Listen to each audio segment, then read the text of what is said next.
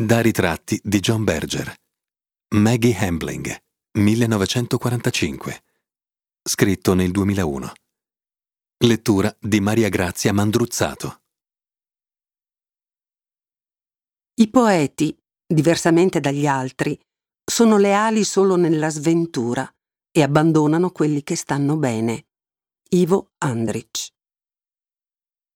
Eccomi all'inizio, dove ho convenuto di essere e non so cosa fare. I disegni che seguono raccontano la propria storia e parlano da sé in maniera così diretta e nuda da lasciare senza fiato.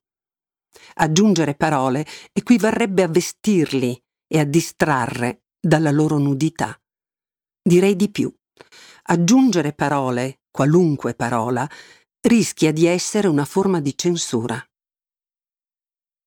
La persona amata non può essere descritta a terzi, non perché l'amore sia cieco, ma perché l'amante ha scoperto e ha avuto modo di vedere qualcosa che di solito si cela.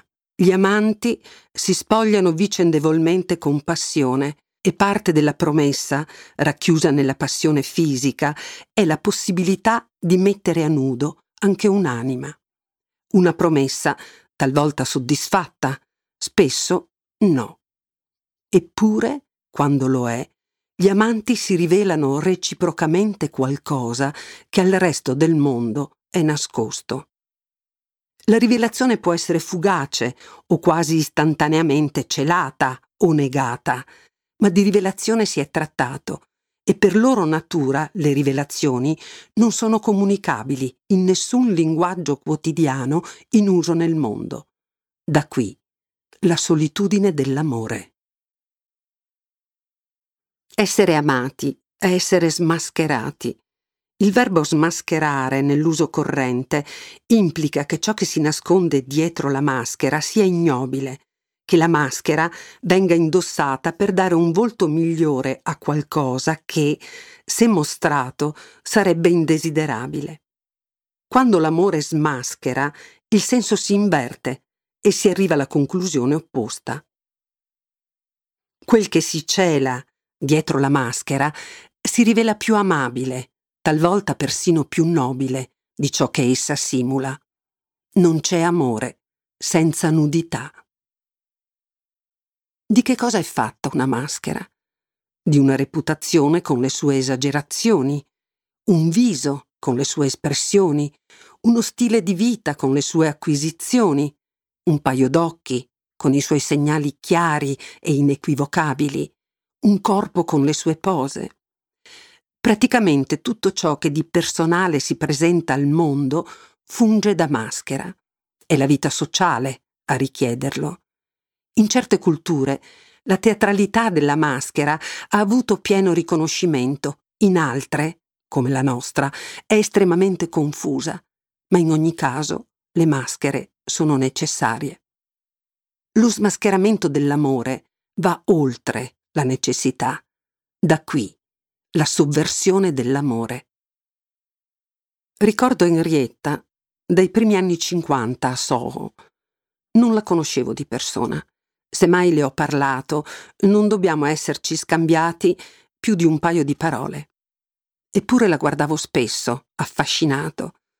Lei indossava le sue maschere con noncuranza, tanto che persino un estraneo come me all'altro capo del bancone o sprofondato in una poltrona nell'angolo più remoto della stessa stanza, avrebbe intravisto quel che si estendeva dietro ad esse. Uso il termine estendersi, perché qualsiasi cosa ci fosse dietro le sue maschere faceva pensare a un paesaggio aperto, mentre lei, appollaiata sul suo sgabello o diretta a grandi passi verso la porta, ricordava un cavallo da cavalcare a pelo. Ok. Ma quale interesse può avere la cosa qui e ora? I nitidi ricordi che ho di Henrietta non collimano con la sua leggenda basata sulle dicerie o comunque con la versione che ne ha dato la stampa. La leggenda vuole che Henrietta, modella e musa favolosa di una cerchia di pittori, icon queen della Soho degli anni 50, se la sia goduta finché poté per poi scivolare sul fondo a forza di alcol, acidi e stravaganze e morire di cirrosi epatica a 67 anni. I fatti sono corretti. L'unica cosa che metto in discussione è la tempistica della sua ascesa e caduta. Henrietta teneva banco, dominava come una regina, era imperiosa e splendida. Poi è sopravvenuto il declino. Tuttavia, le persone non sono imperi e il suo destino è stato di un tipo diverso, soggetto a una legge più misteriosa. Proverò a spiegarmi. Francis Bacon era affascinato da Henrietta e l'ha dipinta più e più volte. Tra loro non c'era tanto una vera amicizia. Lui non le ha mai dato un solo dipinto, ma piuttosto una certa complicità. Si confermavano a vicenda e la mia ipotesi è che dipendesse dal fatto che tutti e due accettavano la stessa proposizione, ossia che il peggio era già accaduto. Per Bacon era la base della sua visione ideologica del mondo, in quanto artista, e lo portò a un autocompiacimento curioso e a mio avviso criticabile. Per Henrietta era la base soggettiva per trovare la propria incandescente forma di coraggio. È a proposito di questa incandescenza che vorrei dire qualche parola. Quando Henrietta arrivò a Soho, chiamata Audrey, non ancora Henrietta, all'età di 18 anni, il peggio che poteva capitare era già capitato. Di cosa si trattava? Non lo so. Dubito che lei stessa avrebbe saputo dargli un nome. Eppure non si trattava di un'esagerazione stravagante o adolescenziale era immersa da una specie di fornace ed era stata rifusa. Niente, le diceva la sua esperienza, sarebbe mai più stato così terribile. E probabilmente, fino alla sua morte, niente lo è stato. Non ho nessun diritto di scrivere quello che sto scrivendo. Non la conoscevo. L'ho solo guardata, da una parte all'altra, di stanze piene di gente. Quel che vedevo non era disperazione, bensì un'impazienza, protetta da un'assenza di paura, di andare sempre più lontano e sempre più in fretta. Un'impazienza simile e spesso egoistica e ossessiva, mentre nel suo caso l'assenza di paura che accompagnava l'impazienza era qualcosa che lei offriva agli altri e voleva condividere. Ed era questo che creava la sua incandescenza. Chiamatelo carisma, glamour, sex appeal, bellezza. Termini simili, tuttavia, sono troppo generici per ciò che osservavo. Per l'esattezza, la sua incandescenza era generata da una mancanza di paura offerta agli altri. L'offerta, però, non era gratuita era legata, seppur solo in modo tacito e vago, a un contratto che diceva qualunque cosa facciamo insieme la faremo in modo tale da barare ancora una volta con la vita e da ritardare di qualche altro istante la sua crudeltà. Insieme andremo alla ricerca non di piacere, ma di consolazione. Ovviamente c'erano persone che trovavano oltraggioso questo contratto, in particolare i semplici gaudenti.